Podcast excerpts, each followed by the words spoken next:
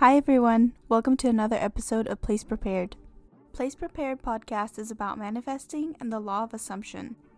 This includes success stories, Neville Goddard analysis, manifesting tips, and much more. In this episode, we are continuing with the series where we read in chronological order Neville Goddard's books. I will read an excerpt and discuss what the passage, chapter, or page means to me. We are continuing with At Your Command, which came out in 1939. I will be reading this book from Neville Goddard's Complete Reader on Amazon Kindle.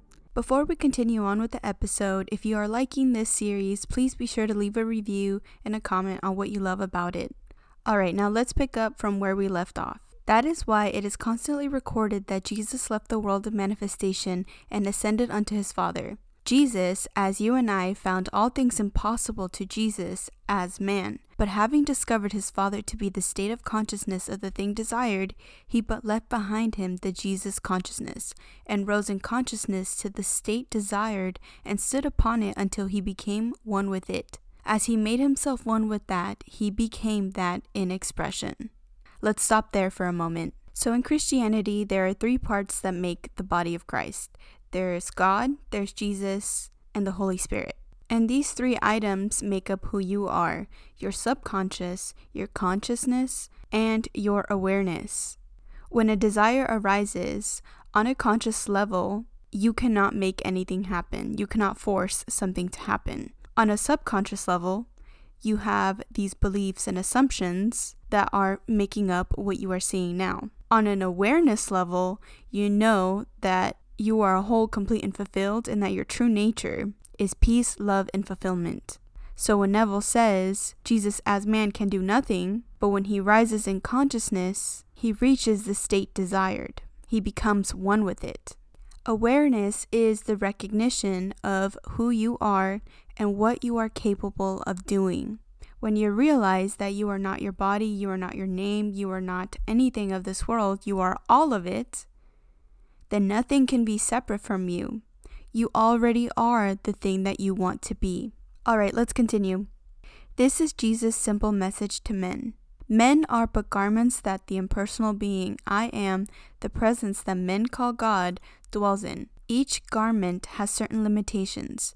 In order to transcend these limitations and give expression to that which, as man, John Smith, you find yourself incapable of doing you take your attention away from your present limitations or John Smith conception of yourself and merge yourself in the feeling of being that which you desire. Just how this desire or newly attained consciousness will embody itself, no man knows. For I, or the newly attained consciousness, has ways that ye not know of. Its ways are past finding out. Do not speculate as to the how of this consciousness embodying itself, for no man is wise enough to know the how. Speculation is proof that you have not attained to the naturalness of being the thing desired, and so are filled with doubts. Everything that manifesting is, is changing yourself. It's all about you and how you view yourself, how you view others, and what state you are in. So, in this passage, Neville says, Take your attention away from your present limitations or your conception of yourself and merge yourself in the feeling of being that which you desire. You don't need to worry about the how or when because it is almost impossible for you to figure that out. And what I've come to realize is the need to figure out the how or when comes from a lack of faith, a lack of trust in your I am, in your awareness, in your consciousness. If you truly trusted that your imagination is the only thing that matters, then you wouldn't need to figure out the how or when you would just be enveloped by what you have already imagined. You would be enveloped by the state that you have chosen. You would pick your state and stick to your state without being thrown off by the 3D reality. Your only job is to just be.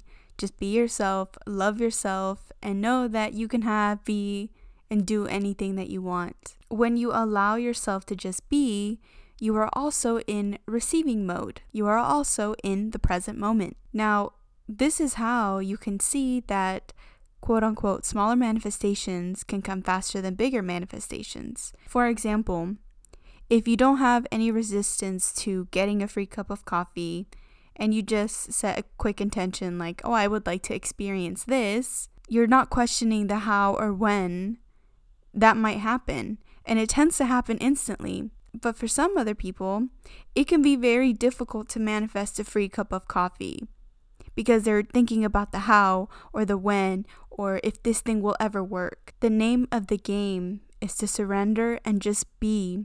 Surrender to having to know the how or when.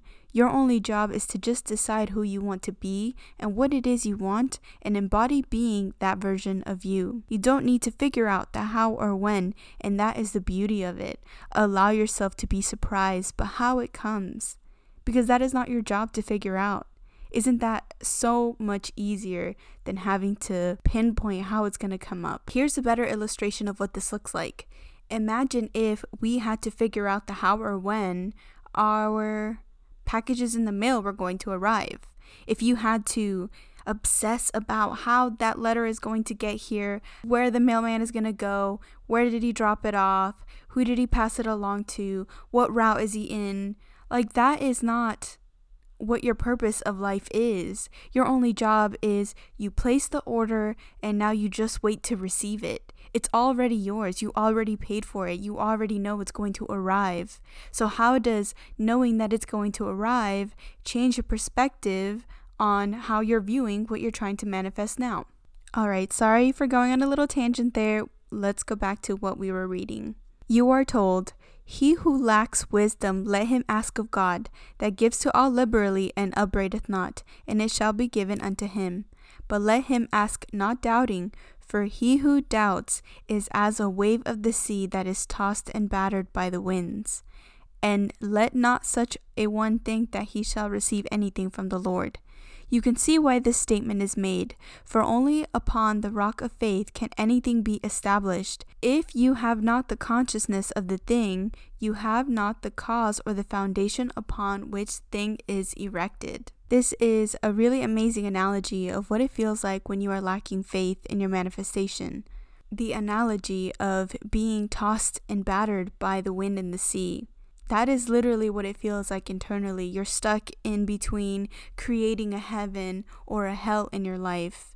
Let us continue. A proof of this established consciousness is given you in the words, Thank you, Father.